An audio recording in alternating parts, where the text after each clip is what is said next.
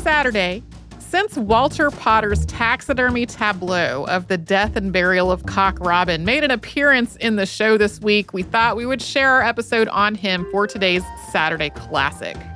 This episode originally came out on February 13th, 2013, and it came out when we were transitioning onto the show as hosts, so it is hosted by me and previous host Sarah Dowdy. And just as a heads up, in case it is not obvious from the mention of taxidermy, this episode includes various references to the deaths of small animals. Welcome to Stuff You Missed in History Class, a production of iHeartRadio.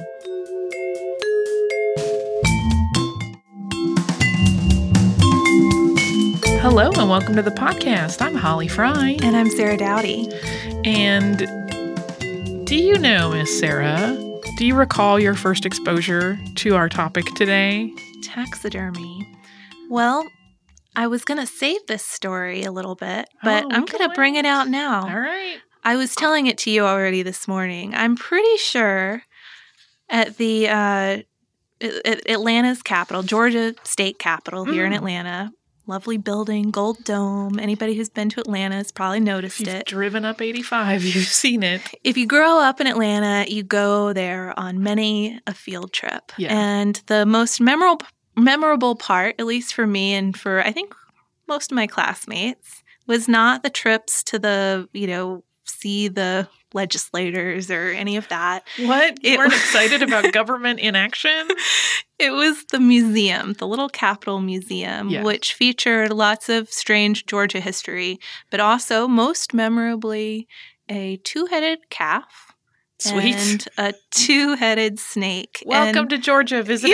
I know, and, and I I said this to you this morning, but I went there sort of on a whim just a few years ago. So as an adult.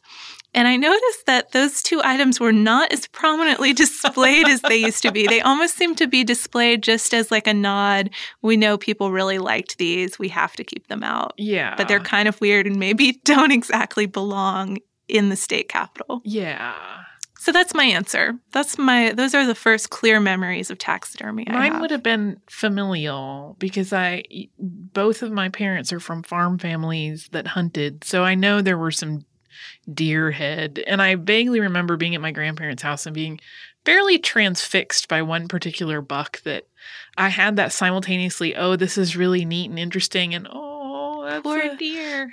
he was just looking for a meal and you shot him. Bambi's dad. Yeah. Uh, but I do remember being fascinated and like questioning my father relentlessly about how did they, why, who thought this was a good idea? What do you, they just, how? Like I was completely uh, simultaneously horrified and just fascinated. Like, Why does this exist? yeah, why do we do it?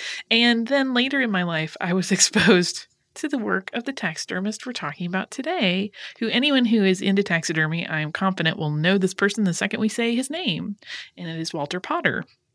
And I got exposed to his work when I was working in a library, and a book that featured one of his pieces came across my desk. And I remember looking at it and then looking at it again and looking at it about 17 more times in the next 12 minutes and being like, did somebody really put this together? uh, because he did these amazing, wondrously bizarre tableau with animals. And this is where people do need to stop for a minute. And if you're on your run, okay, we'll come back to it later. We'll describe a few things, but you're going to want the visual for yourself. Look up this stuff for sure. I know that it makes you wish that it was a, a video podcast at a time like this. Yes.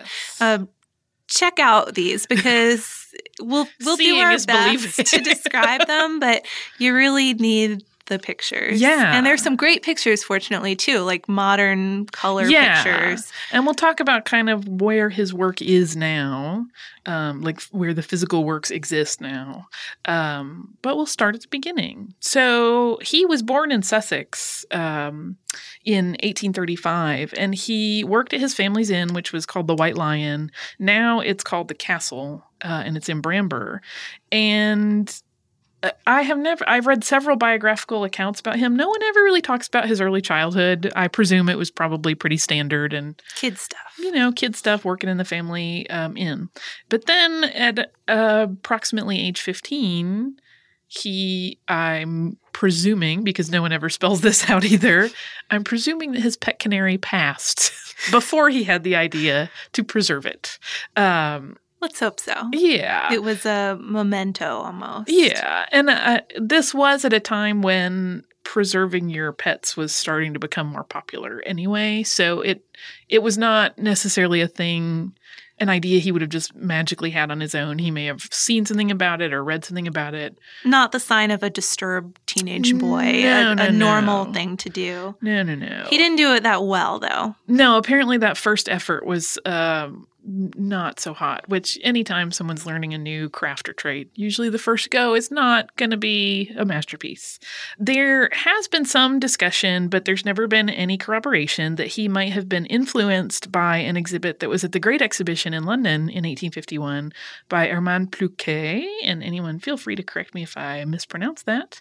Uh, but he had an exhibit that was small animal taxidermy. Um, and it was um, basically the story of Reineke the fox, which is based on the Wilhelm von Kaulbach etchings of Goethe's medieval trickster tale. So it was kind of like a, uh, it's these, if you've never seen that one, it's these hilarious little rodents that are acting out these adventures. And they're kind of like two, it's like a pair that are doing one activity after another, like almost like a comic Little- strip. Animal tableau. Yeah, so it's not one big tableau that tells the story. It's it's laid out like sequential art. Okay, I Uh, like I like the idea that he would have been inspired by the Great Exhibition too. Um, Yeah. so many of the subjects we've discussed in the past, including Deblina's last episode, there was some toilet inspiration that came from the Great Exhibition. This is an exciting time in London. That's what I know. it is this sort of cultural point where where all people are exposed to new things for the first time and it Yeah. certainly seems plausible that this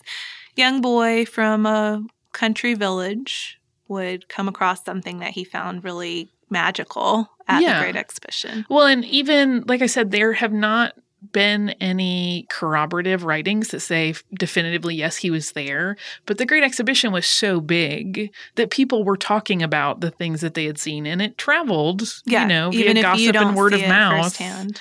so um so yeah he did his canary and there's a, a great um quote that he gave apparently in uh, 1895 he did a, a correspondence interview with the idler magazine. And he says well after i'd done my canary people encouraged me to persevere. If they saw any bird or animal they thought i would like they'd bring it or send it to me. So he was practicing throughout these years after he was 15 because he did take a shine to this craft. And then he got the idea that he could put them together in big works of art. And that's kind of the turning point here not just mounting an animal and displaying it uniquely right creating some scene with it Yeah, it really became almost like a painter with a paintbrush. He would create entire vistas and stories using mounted animals. Um, and the first big one is the history of Cock Robin, which uh, he used 98 birds, I believe, that he had been working on through the years. And this is when he was uh, 19. He had gotten all of those together. And he worked on the history of, or the original death and burial. I'm sorry, it wasn't the history. Um, it was the original death and burial of Cock Robin. And he worked on this for years and years, but it basically was a big funeral procession for Cock Robin, including the, um, I believe it was a sparrow that had shot him with an arrow. with my bow and arrow. Yeah, and there was an owl grave digger, and you know the grave is there, and there are other animals there to pay their respects. It's like a big story. Yeah, inspired by the nursery rhyme Yes. too, um, where all of the birds are picking their roles, the, Yeah. the role they'll perform during Cock Robin's funeral. Yes. Um, and and that's the other major difference here. So putting the animals together in a tableau, but not in an animal-like way. It's not No. a natural history museum setting. It's a human-like setting. yeah, these aren't. Uh, later on, he starts to add even more human accessories to it. These aren't like clothed yet. There are a couple with ribbons around their necks, um, and the owl clearly is holding a a little shovel. a little shovel where, that he's digging the grave with. But yeah, this is really, you know, as Sarah said, the first time that it was mounted animals doing human things, almost like you would see in like a children's book or a cartoon. Yeah, the the nursery rhyme inspiration is yeah, is, is very real. apparent, and it carries through his work pretty much his entire life. Uh, so at that point, as his uh, work started to expand, they had to expand his work area. So he first moved into a barn loft at his family's house. Uh, and then once he started creating these big works, they went on display at the inn. Uh, and there have been different accounts of where they went on display and what the purpose was. And I think it's kind of a case of revisionist history. Mhm. Uh, it sounds like his parents were very encouraging of his work because I'm sure they saw it as a potential career.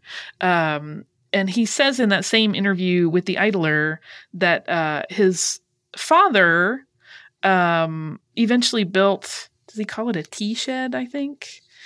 Behind the inn where he could put his his big work on display. And of course then his work continued to grow and grow and grow Well, and he describes the little girls about his age, you know, teenage girls yeah. coming to to see the see his work for the first time yeah. and, and leaving some coins behind and starting to get that idea oh wait maybe i i can make money Yeah, that's where he got his idea for uh, a museum.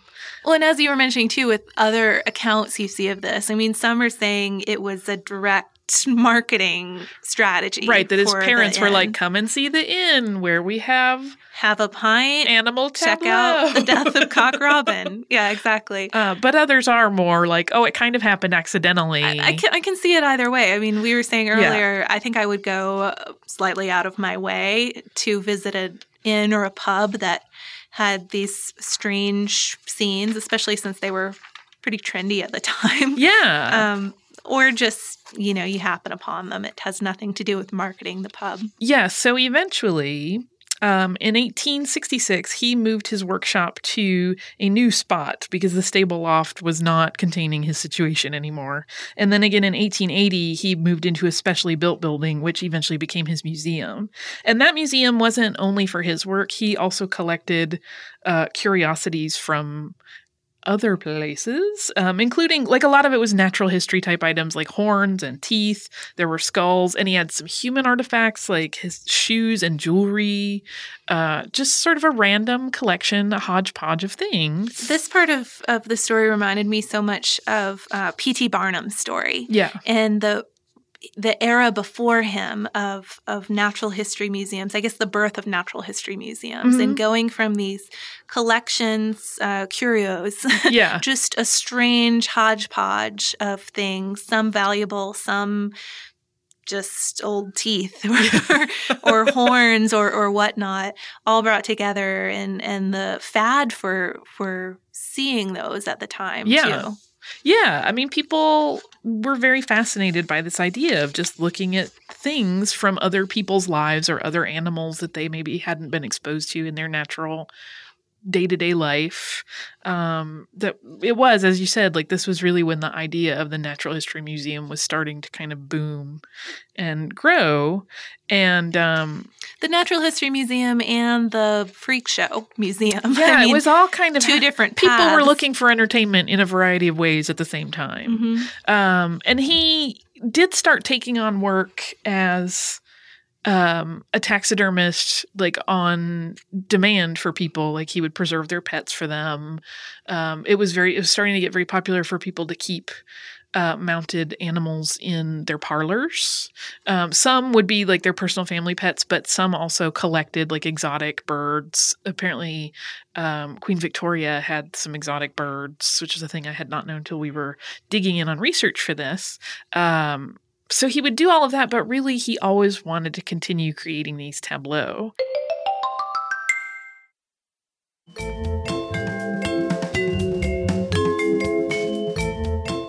A question that always comes up whenever you're talking about Walter Potter with people is where was he getting these animals? Yeah, once you start Um, seeing Tableau with 20 kittens in them, the thought will cross your mind. Yeah. So apparently, uh, he mentioned in that that interview that I cited earlier that people would bring him what they thought were interesting specimens, but he also kind of had a deal going on with local farmers, and this is where our modern pet loving brain has to kind of close down and be put aside for a little while because I have a hard time with this being like a crazy animal person. Um, you know, on farms, they don't always spay and neuter their pets, and cats are there to work. They're there to keep vermin at bay. But because they are animals that have not been fixed, they are having lots of babies and often way more than really can be sustained by what the rodent population on the farm is. So farmers would bring him unwanted kittens. I have not really found a clear indicator as to whether they were already deceased when they got to Mr. Potter or if he took care of that. Um, but I, I do know, like I said, I grew up with some um, farm family background for you know people that grow up in that it's often not and especially at this period of time it wasn't like you went to the vet and had animals euthanized you kind of learned to do the dirty work and make the hard decision of taking care of situations like that Well, and, and the history of the animals seemed to become kind of an issue too in the 1970s with the museum and, and Yeah. visitors concerned that it was cruelty to animals. So much so Right. the museum had to put up a little placard Yeah. saying, for one thing, these are over 100 years old. yeah And also, don't worry, no animals were specifically killed for this Right. project, which right I they, don't know if you they could- would have been done away with one way or the other yeah. this way they just went on to become part of art Still, though, it's hard not to it's think about. troubling it is i mean i as i said i have to kind of put away my my animal loving brain for a moment and just think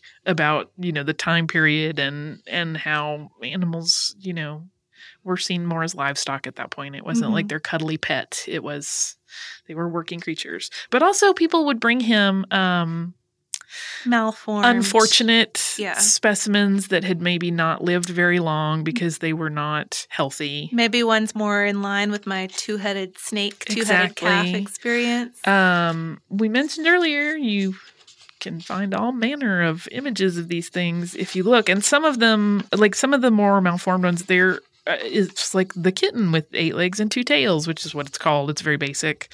Um, kitten with eight legs and yeah, kitten with eight legs and two tails. There's one that has t- there are a couple that have like two faces.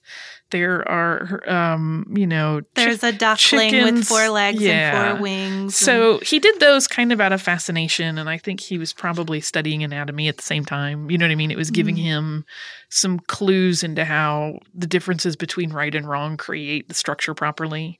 Uh, but then he was also doing really artistic works, like the village school, which is a bunch of tiny bunnies with little chalkboards, and they'd have little desks. Learning and he would craft all of their accessories as well. So their tiny little lesson books. All of that was handmade. Um the guinea pigs cricket match. that one has always cracked me up. There is a full guinea pig band with brass multi-piece. ornaments. yeah they are Yeah. they are full on ready to play orchestral uh, pieces There's a pavilion, and then there are the guinea pigs who are getting ready for their cricket match. And another thing to point out about these tableaux, too, is they all have these beautifully soft painted backgrounds. yeah Uh, which seem so striking against the, by this point, kind of dusty Victorian yeah animals. Um, but they add to that nursery rhyme, fairy tale quality he was trying to go for. for sure uh there's one really odd one that is a uh when we first started talking about doing this episode i was like sarah you have to see this picture. And it's a monkey riding a goat. And i don't know why every time i look at it it makes me kind of chuckle because the expression on the monkey's face is funny. The whole setup is funny. The proportion of it is just perfectly hilarious. That one seemed so reminiscent of Barnum to Yeah. me because you know, and you can give this to Potter too, who was not trying to um, pull one over on his audience. no Uh, it was, you know, this is a this is a kitten who was born with two heads or or whatnot. Right. Not he wasn't trying to create creatures that didn't exist The he monkey riding on the goat was not just a monkey riding in on nature. goat. yeah, just a strange decision to yeah uh, combine two animals into into one scene like this. And then the big one that um, I think for people that are fans of his work, and it is very striking. There's one called The Kitten's Wedding, and it is a full wedding party comprised of kittens in full gowns. Elaborate dresses and jewelry and little suits. It's it's fascinating and bizarre, and there's a grotesque element to it, but it's also one of those things where I can't help but think like about the hours of meticulous exacting labor that goes into something like this. I mean, he made teeny tiny costumes to put on Mhm. each of them and they're all coiffed like their hair is done. They're it's it's really quite uh fascinating to think about how much just he must have been in love with his art Mhm. because he really did seem to just dedicate his heart and soul to it. It's easy to focus solely on the mounts, though, Yeah. and and not look at not look at the kittens' dresses, but look at that Their head doesn't faces, look quite yeah. right. You know, I, I think um, probably the goal of of many taxidermists today, and we've heard from we have listeners too who've written in to tell us about their work. Yeah. Um, tell us that it's not stuffing; it's It's mounting. mounting. um, I think maybe of the modern goal of taxidermy is to look as though the animal were once alive, Right. um, to have it's the idea of capturing a natural moment have for a, a living Yeah. quality about them, and you certainly cannot say that about Potter's work. And I don't think that was the goal, but his taxidermy skills wouldn't have allowed that anyway. I mean, the, the kittens don't have. They don't look like they were ever alive. No, they look like dolls. Mhm. They really do have a doll like quality by the time he is done humanizing them, you know, anthropomorphizing them with outfits and accessories and just concepts that they would not be put into. Like, you know, very few kittens get invited to weddings in my experience, but some once in a while it happens. Um, but yeah, it's not it's not trying to capture that moment of the animal in the wild. Some of Yeah. his um malformed creatures are more intended to look like their lifelike state. Yeah.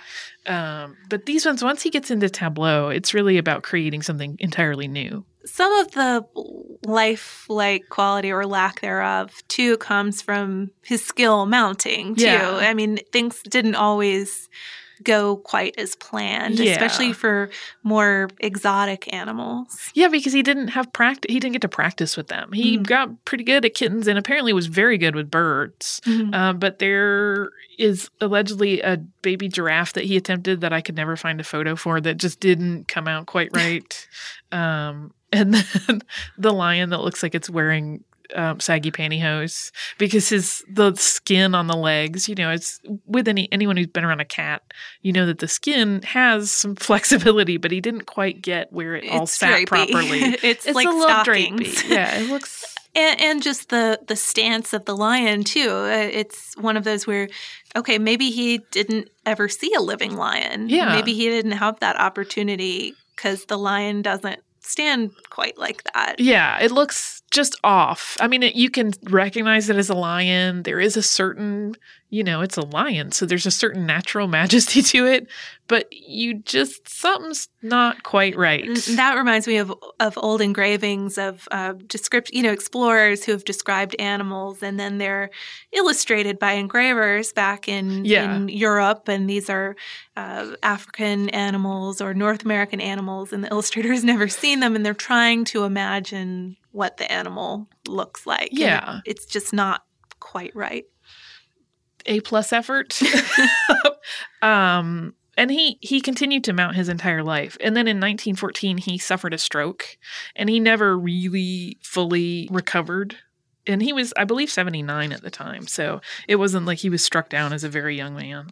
Um but then in 1918 he passed away and he had spent his whole life there in Sussex basically. He was buried in the village churchyard. Um and his museum was left to his daughter Minnie Collins and his grandson, also named Walter, but his last name was Collins, uh, and they were the curators of the museum until the 1970s, and they basically got to a point where you know they just couldn't handle it anymore. It was too much work. I mean, that's a lot to keep going, and so. Um, it got moved first to Arundel, and then in the 1980s, it went to the Jamaica Inn in Cornwall. There was a moment in the middle where it was almost going to be shipped off to America because I think that first stopping point also didn't quite know what to do with it and didn't have the resources to keep it in good condition. And then the Jamaica Inn stepped in and said, no, no, we will take it. So those people hung on to it until 2003.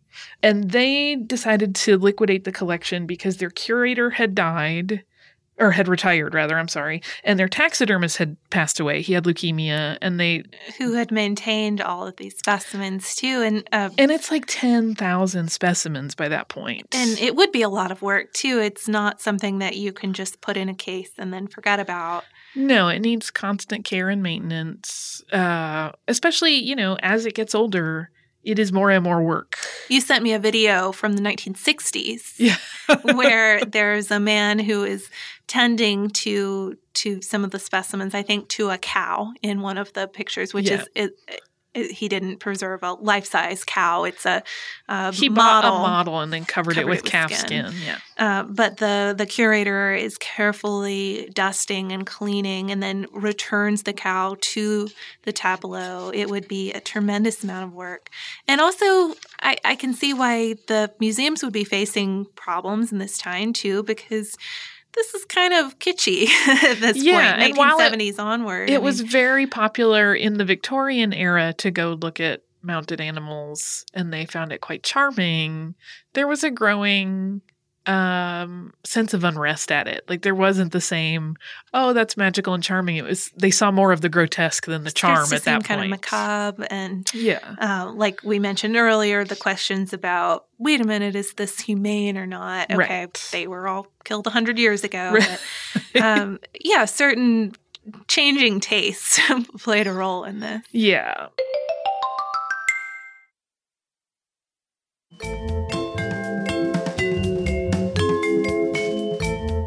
So, uh, and it was a Mr. and Mrs. Watts that owned the collection at this point. So, in 2003, they decided that they would sell the collection, and they were hoping that someone would buy the whole thing in one shot and maintain the museum. Because even though it had shifted and was not in the original museum, they still considered it the A museum. complete collection. Um, and unfortunately, that did not happen. I mean, there were many attempts made. There was even a landowner nearby that was offering a parcel for free and saying, you can build a new museum here if you can keep the collection together.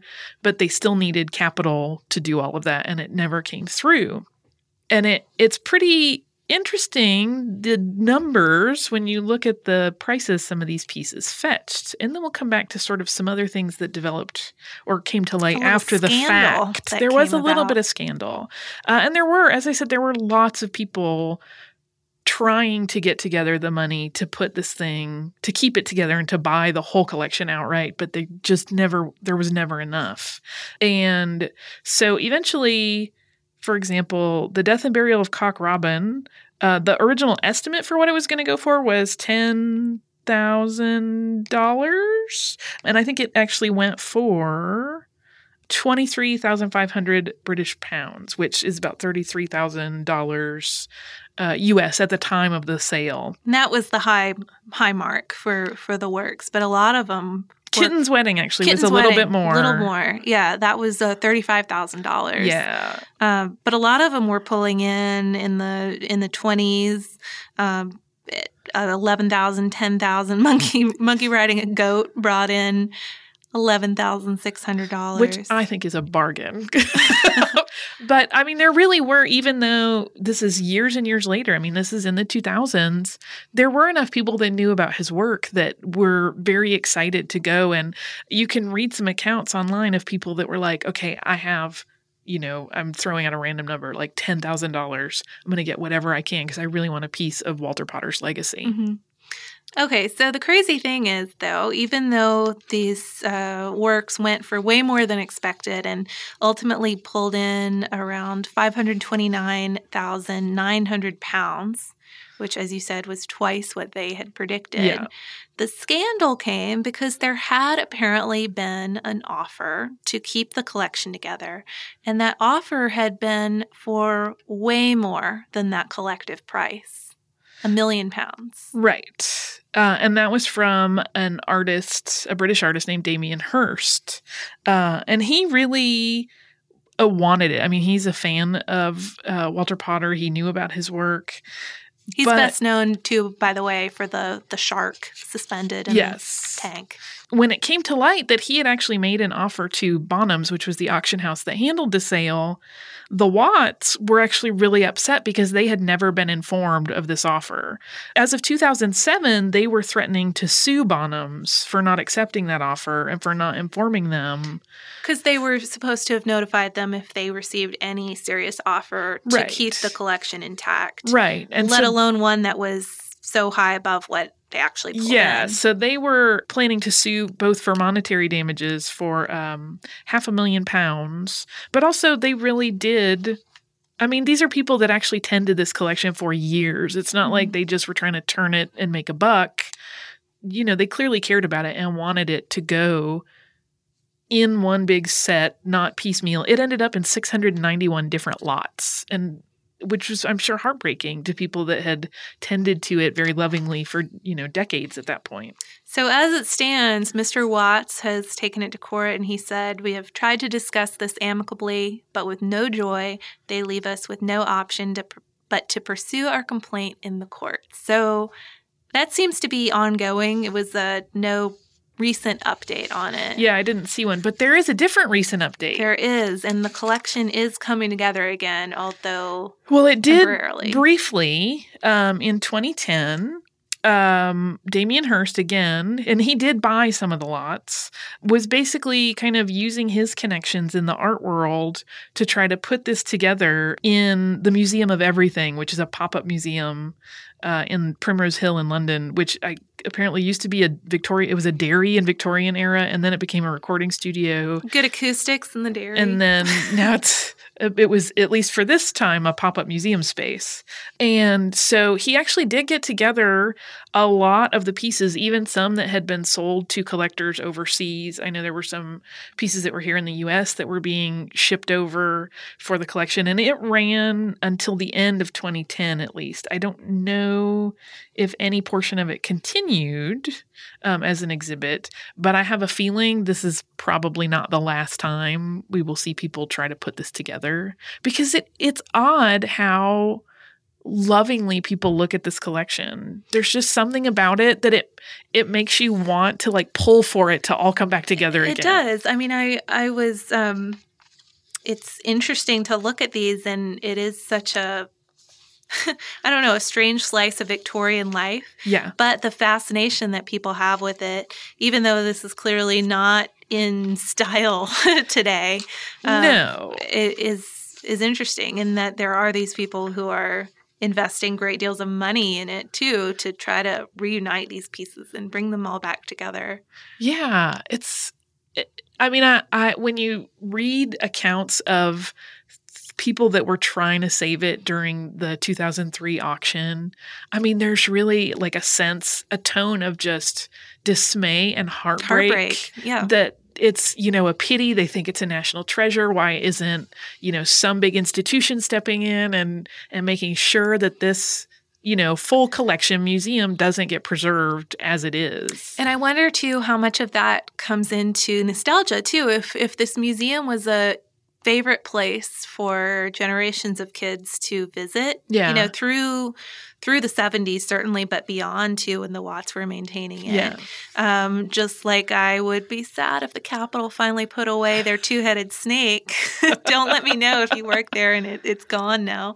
Um, I wonder if if people feel that way too. That this is something um, strangely British, Yeah. and and worth maintaining and celebrating. it's also there's such a sweetness to the story that it was just basically a simple kid in the country who had a love for a thing and that was the only thing he really did his whole life. I mean, he married, he had several children, but it was his life's work was his museum and his taxidermy and you know, mounting animals in new and creative and artistic ways that no one had ever thought to do before. Yeah.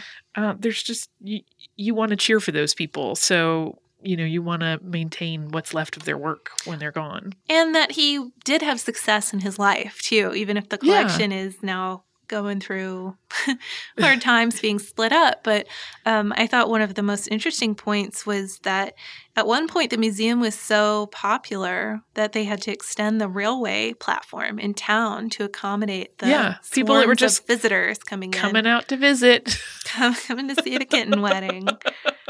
They got an invite to the kitten wedding. They've brought their gifts. They're ready to be fabulous guests and have a good time. So hopefully we'll see more stories about the Potter collection. And I would love to see it myself at some point. That's like one of my bucket list items is to see at least some decent chunks of the Potter collection. Well, it sounds like Kitten Wedding is possibly in the states too. If if because Damien Hirst had had trouble getting yeah, it that was back one that to he the had collection. difficulty getting. They mentioned it was somewhere, but I don't know if it's in a in a private collection. It's in somebody's house. this, story um, made me sort of more interested too in just the history of taxidermy too, Yeah. and, and um, you know how it got to this extremely decorative point in the uh, late Victorian era, uh, but its earlier roots too, and and also I couldn't help but thinking of the health issues too, working Yeah. with the chemicals. I mean, he lives to a ripe old age. It obviously doesn't seem to have affected his health, but arsenic, you There's know. there's a lot of a lot of sludge Mhm. and gross chemicals that are not kind to the the body. Um, yeah, and I it it's funny too because we love these things so much, but I, I the idea of preserving a beloved pet has certainly fallen out of favor. Oh, I mean, I know there are people that still do it from time to time, but they're definitely outliers of like the the pet parent community. I know fewer people. I don't know don't anyone know personally. I don't think that's done that. No. Um, but I know people do it. So it is kind of a it's an interesting lens that we can kind of flare out where we really love this, but we would be a little creeped out by our own, you know, animals being part of something like that. Well, and that game preservation is still a totally mainstream Yeah. pursuit. Um, I'm suddenly having a flash to um, the Field Museum in Chicago. Have you ever been? They have a huge taxidermy collection. I have not. I thought of the Biltmore House, the Vanderbilt Oh home. yeah. um, in their the gentleman's room essentially uh, there is a huge collection of of game yeah. that's been mounted yeah. If anyone is in Chicago or is visiting Chicago, go to the field and you. I mean, I'm. It's. It blows you away just how many specimens they have on display. They even have the Ghost in the Darkness, the lions that were murderous. Um, that there was a movie about them. They're on display there. I mean, it's just walking through museum hall after museum hall of mounted animals. It's kind of fascinating. i'm sure we're going to hear from our taxidermy I hope. I bet they can give us again. all manner of insights that uh, you don't always get when you're doing regular research. There are things that you learn from the inside of any trade that you would not normally learn when you're reading about it or studying about it. So I look forward to those.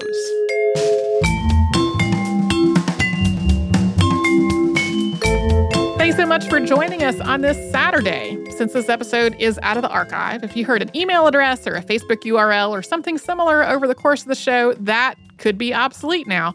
Our current email address is historypodcast at iheartradio.com. Our old How Stuff Works email address no longer works.